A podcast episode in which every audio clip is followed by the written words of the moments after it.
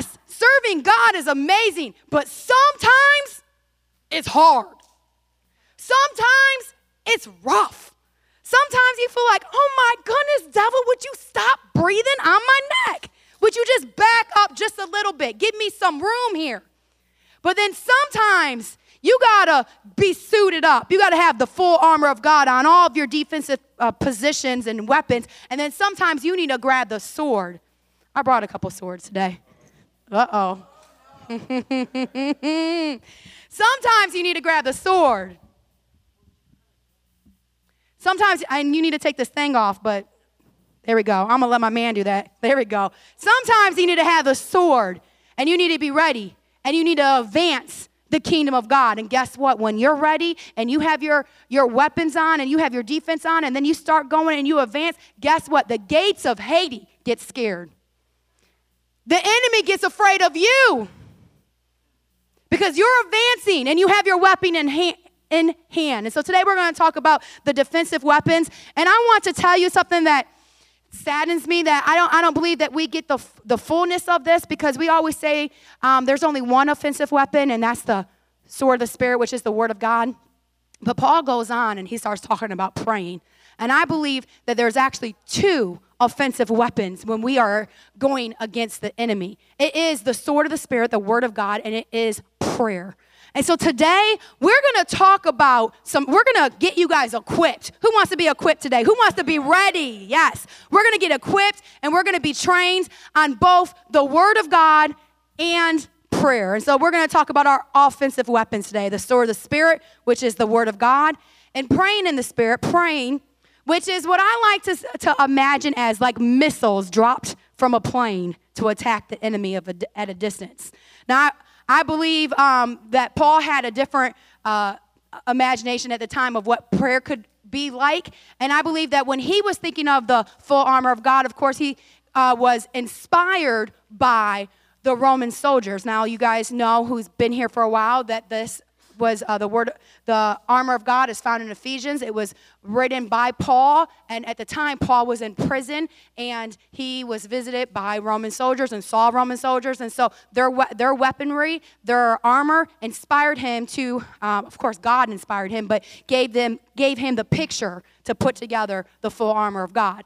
And one of the things that that the soldiers would have were lances. And so that's what they would throw if the enemy was at a distance. The swords were for, you know, more one on one combat, but sometimes they would take a lance and they would literally throw it and it would attack and, and, and defeat the enemy. Anyone who's watched any like medieval shows and stuff would know what that looks like. And we're going to get into that a little bit more. But I know that prayer keeps the enemy at a distance, friends.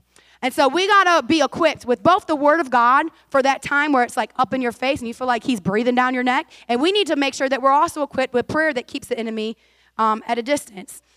Ephesians 6 17 again, take on the helmet of salvation and the sword of the Spirit, which is the Word of God. Right now, we're going to talk about sword training. Say sword training.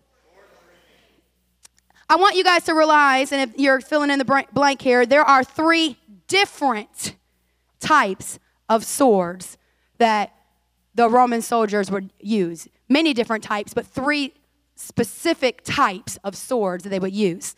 I believe this is important in breaking down what Paul was talking about here. Number one, they would use this huge, and I wish I would have some of these. If anyone ever finds any, you want to bless your pastors, we like swords. We have a couple of them, but we want some more.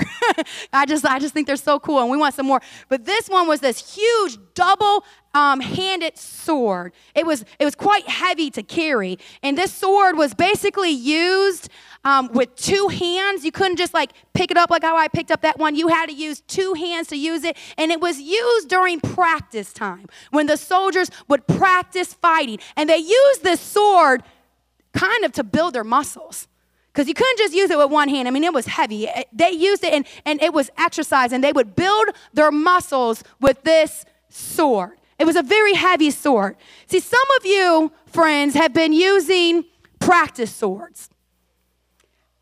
Some of you guys have had some things going on in your life, and you've been just using practice swords, and it's been heavy and it's been hard, and you, you feel like you're not getting victory because, friends, God has um, something more for you, and we're going to talk about that. We have to realize that, that there's a time for practice, but then there's a time to like get in the game, right? There's a time to practice and there's a time to be in the battle. And so there was that huge double handed sword, but then there also was a long sword that was used for fighting the battles. It was really long. And the interesting thing about this sword is that it was effective in battle, but it was more so used to wound the enemy and not completely defeat the enemy. And so some of us have been using the long sword in, in our fight against the enemy, and we've done some damage against the enemy. We've done some damage, but we haven't quite defeated the certain enemy in our life. We haven't quite defeated that. You know, there's some of us who've been battling certain certain addictions, certain um, strongholds in our mind, certain lies of the enemy, and we've been using a long sword and we've been keeping them at bay. But we haven't quite gotten the victory. How many of you guys have been there? Like you know, you know that you've been fighting back, but you haven't quite got the victory just yet. Right? That's the long sword. And God wants to equip you today with a better sword. These are, are good swords, and it's, it's better to use some. We got to use them all. We got to use the, the huge one, the practice sword, to build our muscles. We got to use the long one at times, and it keeps the enemy at bay. But there's a better sword, friends. And the better sword the Lord wants to give you, it comes from the Greek word machaira. And this is the sword of the Spirit when we uh, actually look at the Greek, which is what the New Testament, most of it was written in. This is the kind of sword that Paul was talking about, which a lot of us get that wrong because we don't realize that. Although it could be up to 19 inches long, most of the time, this was a shorter shaped sword. It was more like a, a dagger. And this dagger, it, it was so sharp that it had two sides and, and both sides were so sh- sharp. Some of them even had like, uh, it, it would be shaped in such a way that it would almost be like a corkscrew. And, and when it was made for up close combat, and it would really do not just damage the enemy. It, if you got hit with that dagger sword, I'm talking close combat. I mean, you can't just with with the longer sword, okay? With this longer sword, you can do combat a little bit more at a distance, right? Too bad I wasn't at South Toledo because I know one of my, my, my Hispanic friends would have a little pocket knife on them. But right here, I'm going to ask you guys, I'm going to put you on the spot, okay? But it was more of a dagger, more of a pocket knife. And it was for up close, up close battle. No, baby, I would never cut you. I'm just using you as an illustration. up close battle, friends. And that's the kind of sword that the Bible is talking about when it's talking about the sword of the Spirit. Now, I don't know about you, but when I grew up learning about the full armor of God, I never pictured a little sword. I pictured a huge sword and did not realize. So, this is the thing. Paul was giving a message to the church using this Greek word, machaira, and in essence, God was saying, I'm giving you a weapon, of such a frightful weapon that it would even scare the devil. The kingdom of darkness is afraid of this weapon. It's razor, razor sharp power to slash demonic forces of hell and shred them to pieces. We must understand what type of sword God has given us. Now, I want to break this down too. When it talks about the Word of God, because Paul gives us exactly what the sword of the Spirit is, he says it is the Word of God.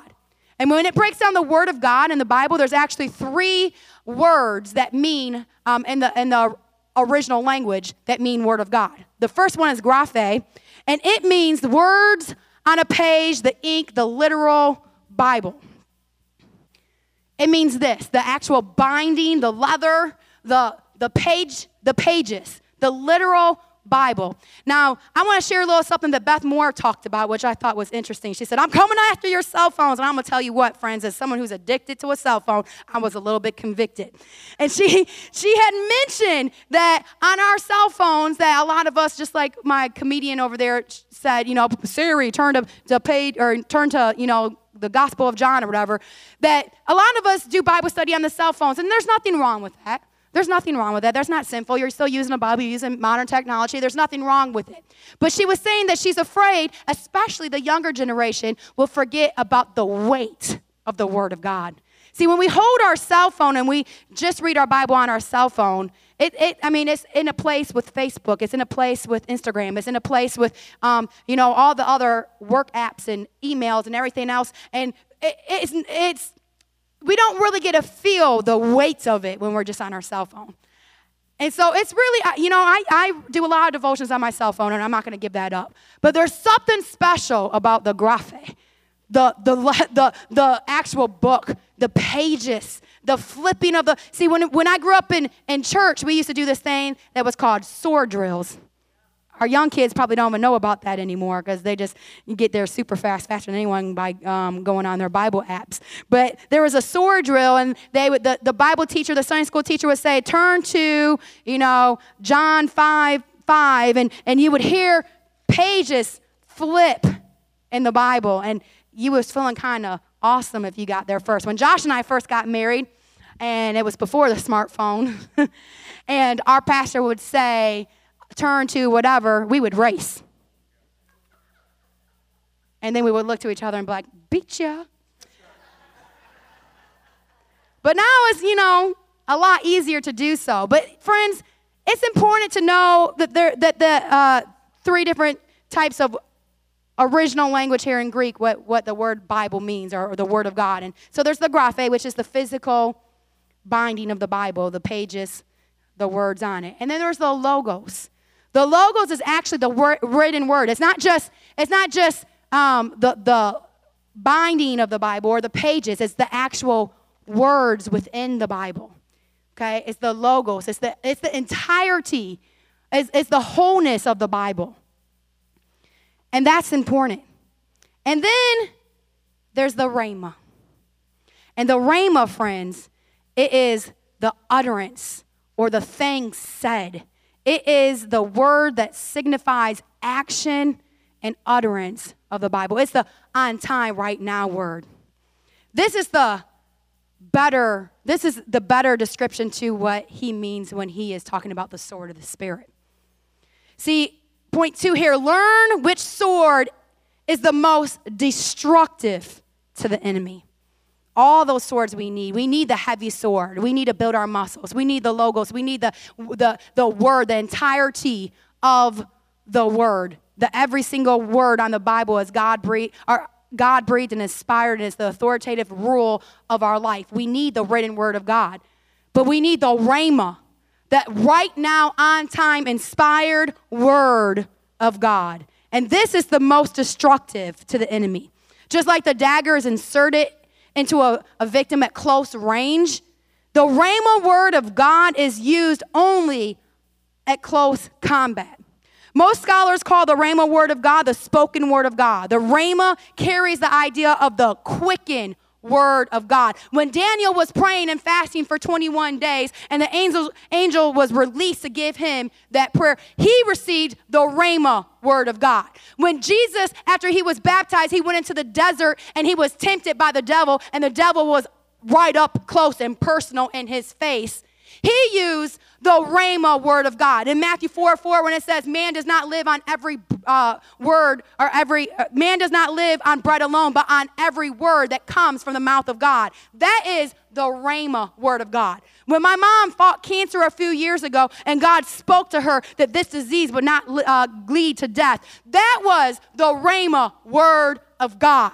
Friends, God has a right now, on time word for you. And it's usually when you get the, the Rhema word, it's usually when you're in battle. It's usually when you're really going through something. That's the right now, on time word of God. And that's what God has for you today. The sword of the Spirit is a weapon meant to be used in close combat. Friends, the same has been, uh, some of you, friends, have been in some battles. Some of you have some family members that have been going through some things and it's been affecting you. Some of you guys have been dealing um, with discouragement, and some of you guys have been dealing with depression. Some of you guys have been dealing with sickness in your body. Some of you guys have felt the heaviness um, so much that that that that it's almost paralyzed you to, to do everything that God has called you to do. And friends, God has a rhema word for you today. But you got to get along with God to get that. You're not going to hear the rhema word um, most likely in a place of chaos and loudness, But when you get quiet before Him and you lay out what you're going through and you quiet your spirit and you open your ears, He'll speak that Rhema word to you. And friends, He wants to speak it to you because He loves you enough that He wants to give you a quicken word, a right now, on time word for your life. And when you get it, you stand on it. You stand on it. When my mom was going through that and she got that word from the scriptures that this disease will not lead to death, we held on to that word. We believed she's not going to die from this, she's going to overcome this.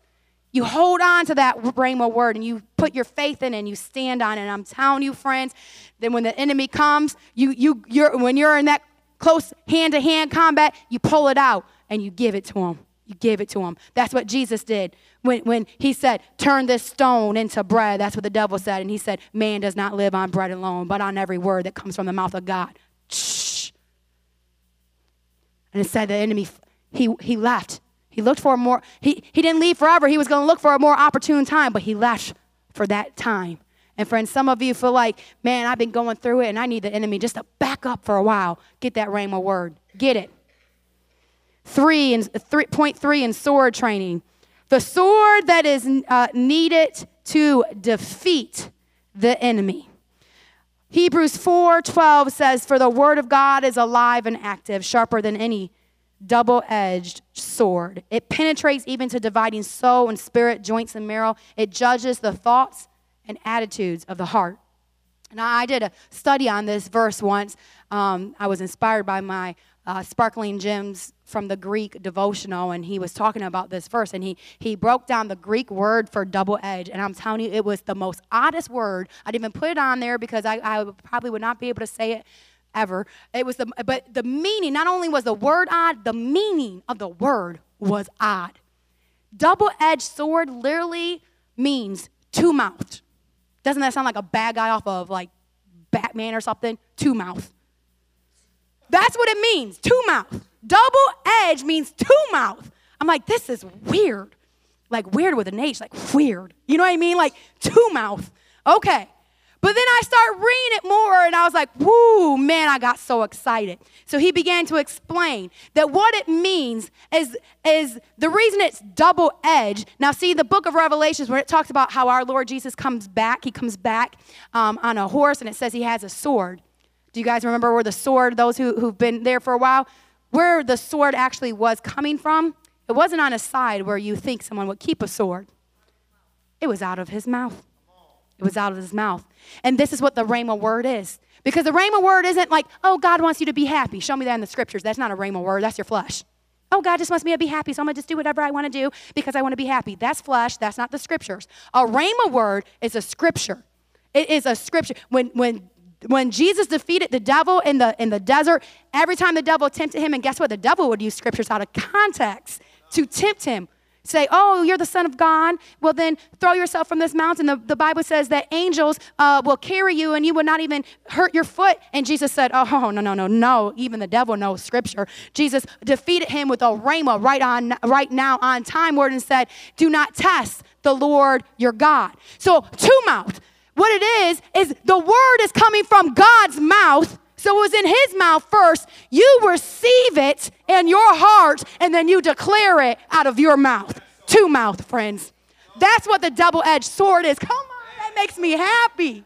That makes me so happy. So when the enemy is coming against me and he's telling me these things and I'm nobody and I can't do this and, and whatever the enemy lies to me and oh, this will never happen and this will never happen, then I say, You're a liar, devil. This is what God speaks over me. I am the head and not the tail. I can do all things through Christ who gives me strength. What is that? That's the sword coming out of Jesus' mouth. That's the word of God coming out of his mouth. That's me receiving it into my heart. And then, then that's me speaking it out of my mouth, declaring the goodness of God, friends. Who wants to be two mouthed up in here today? I'm telling you, friends, there is a better way. There is a, you pray God's word over your life, that prayer is going to be answered. You declare his word over your life, and you will see that the enemy will be defeated. And so, right now, we're going into a season starting today, that we are doing a 21 day fast. And uh, I was out with several ladies from, from uh, our church yesterday at both campuses, and we kicked it. And um, we were out to lunch. that was an experience, huh, Bailey? And, um, and uh, we were talking about uh, fasting and praying and, and what that means. And, and this is the thing, friends. There, fasting and praying, what it does, I believe, is it brings the word of God and prayer together to use both offensive weapons against the enemy. The Bible says Jesus um, looked to his disciples after they couldn't cast a demon out of a, a, a person, and the di- disciples said, "Well, why couldn't we do it?" And Jesus looked to them and said, "Because some only come out with prayer and fasting. And so these next 21 days, we're going to pray and fast starting today. And so if you've already ate breakfast or whatever, it doesn't matter. Whatever God puts on your heart, we're not, oftentimes we tell people exactly what to do, but this time we're saying, whatever God puts on your heart. Maybe for you, it'd be just giving up bread. Maybe it'd be giving up your coffee, giving up sweets. Maybe um, for you, you're going to do a Daniel fast, which means just fruits and vegetables. Maybe for you, you'll say, I'm going to skip breakfast every day and have a longer time praying, or I'm going to skip dinner every day and take that longer time to pray and fast. Whatever you decide to do, you write it down and you get you a journal. Even men, get you a journal, a notebook, okay? Something that you can write on. And for 21 days, every single day, make sure you write in that journal some kind of prayer, some kind of scripture that God is putting on your heart, and watch what God will do. And we are specifically asking you guys to pray for three things. And you can pray for other things too, but for three things. One, we feel like God wants to strengthen marriages. We're going to ask you to pray for marriages. Now, not only does He want to strengthen marriages, we have to realize that a marriage is a reflection of God's um, love for his people. He's actually calls the body of Christ the bride of Christ. That's another name. And so it's a reflection. So when we're praying for God to strengthen marriages, we have to realize that that means God is going to strengthen the church. So it's a good thing. Two, we're going to pray for unity. We've been praying for God to send revival and for God to just wake people up that they would realize how awesome and, and, incredible and real that He is and how much He loves His people. And I believe that He is waking people up. We see even through this terrible thing with all these hurricanes and, and not to make light of all the horrible things that are going on, but God's church is, right, is rising up during that time. And we see a lot of awesome testimonies coming out of it. And so we want to pray for unity so that God would send revival and wake people up. And then we're also praying for our uh, uh, finances and for a breakthrough in that area in both our church and personally. We're praying for banquet during that time that God will just really come through. And so, prayer and fasting. We're going to talk about some prayer training real quick because I believe that our church is anointed to pray. Now, different churches have different giftings, and I believe uh, two of ours that would be the strongest is outreach and prayer. And so, I want to make sure that Waterville, this campus, is starting out strong in prayer. Prayer is like dropping missiles on the enemy. The sword of the Spirit is for up close battle, but prayer is a weapon that could be used against the enemy at a distance. Prayer is what happens when your son or daughter calls you up and says, This is going on in my life, and you can't be there because maybe you're not in the same state or maybe you're 45 minutes away. But right now, you can be there uh, through prayer. I mean, God can be there through prayer and do something. That's for the distance, that kind of battle. The sword, the, the sword of the Spirit is a dagger to the bad battle where the devil will be up close in combat. But praying in the Spirit is like missiles from an airplane dropping missiles anywhere around the world. How awesome that? Is that? But since, like I said, the Roman soldiers was what inspired Paul, I want to talk, talk to you about he pictured a lance. A lance is a spear that was a weapon that was available to the Roman soldiers. And I believe that Paul had this in mind when he was speaking about praying on the Spirit on all occasions. The lances were used by the large, diverse army uh, the Roman army to throw at the enemy from a distance. They came in different shapes and sizes. Friends, we need to believe and know that when we pray, that the enemy feels it. I'm gonna tell you this, and I don't, I don't, I don't know. I haven't spoke about this story in a long time, but this is for real. When, when Josh and I first got married, we lived in this little efficiency apartment. It was a tiny little, little thing. And you can go ahead and take that picture off now, buddy. That the enemy is afraid of us when we are fighting him. But we lived in this low efficiency apartment, and my husband's a big man, and so he would pray laying out on the floor, and I would have to, I used to think he was taking a nap because I was always a walk and talk praying kind of person. I was kind of loud when I prayed, and he would be like quiet. I thought he was sleeping, and so I would step past him to, to get to the bed, bedroom or to wherever I had to go. But there was a time that him and I were sleeping in bed, and like I said, it's when we first got married, and there was a demonic presence that came into our room. And I'm friends that this was not a vision, this was not a dream. There was a demonic presence that came into our room. We were sleeping. I woke up, and there was this demon. I, it wasn't a vision. I saw it with my eyes only one time in my entire life.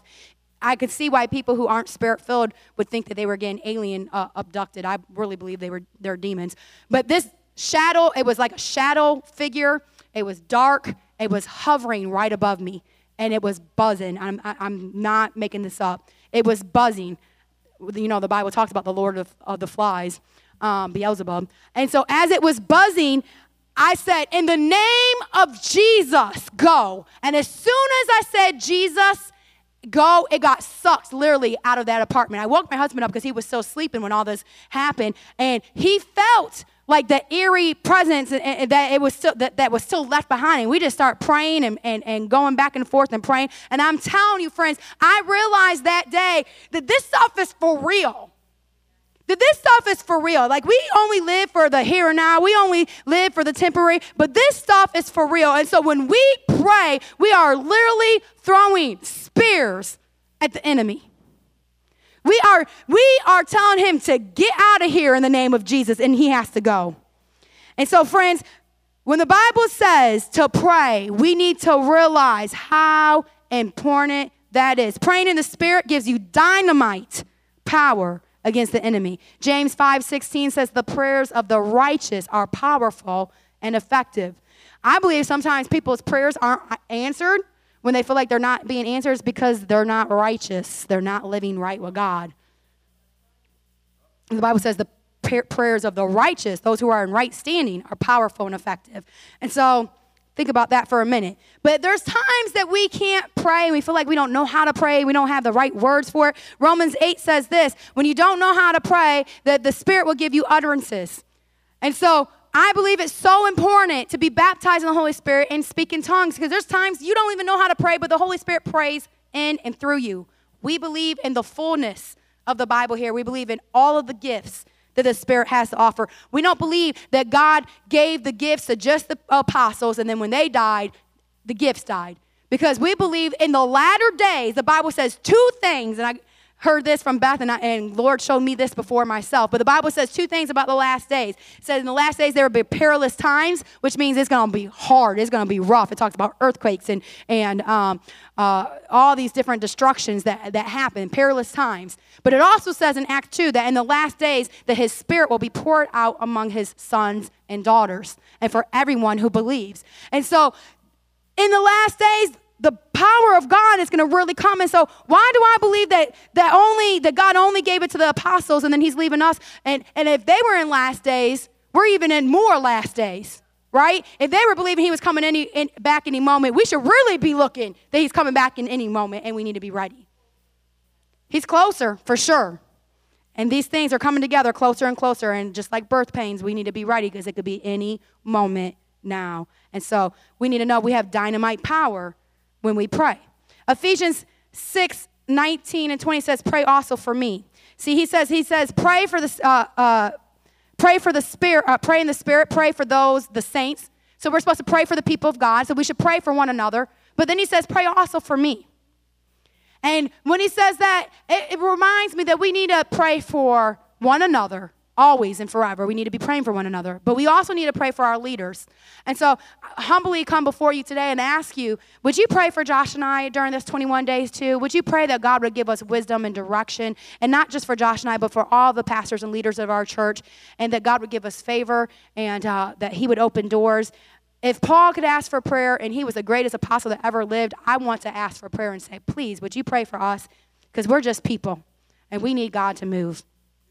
We need God to move in our own personal lives. We got problems in our family and our own personal lives too, and we need God to move. And so I would ask you guys, would you do that? Leonard Ravenhill said this weak in prayer, weak everywhere. This is a thing, friends. Final training here in prayer.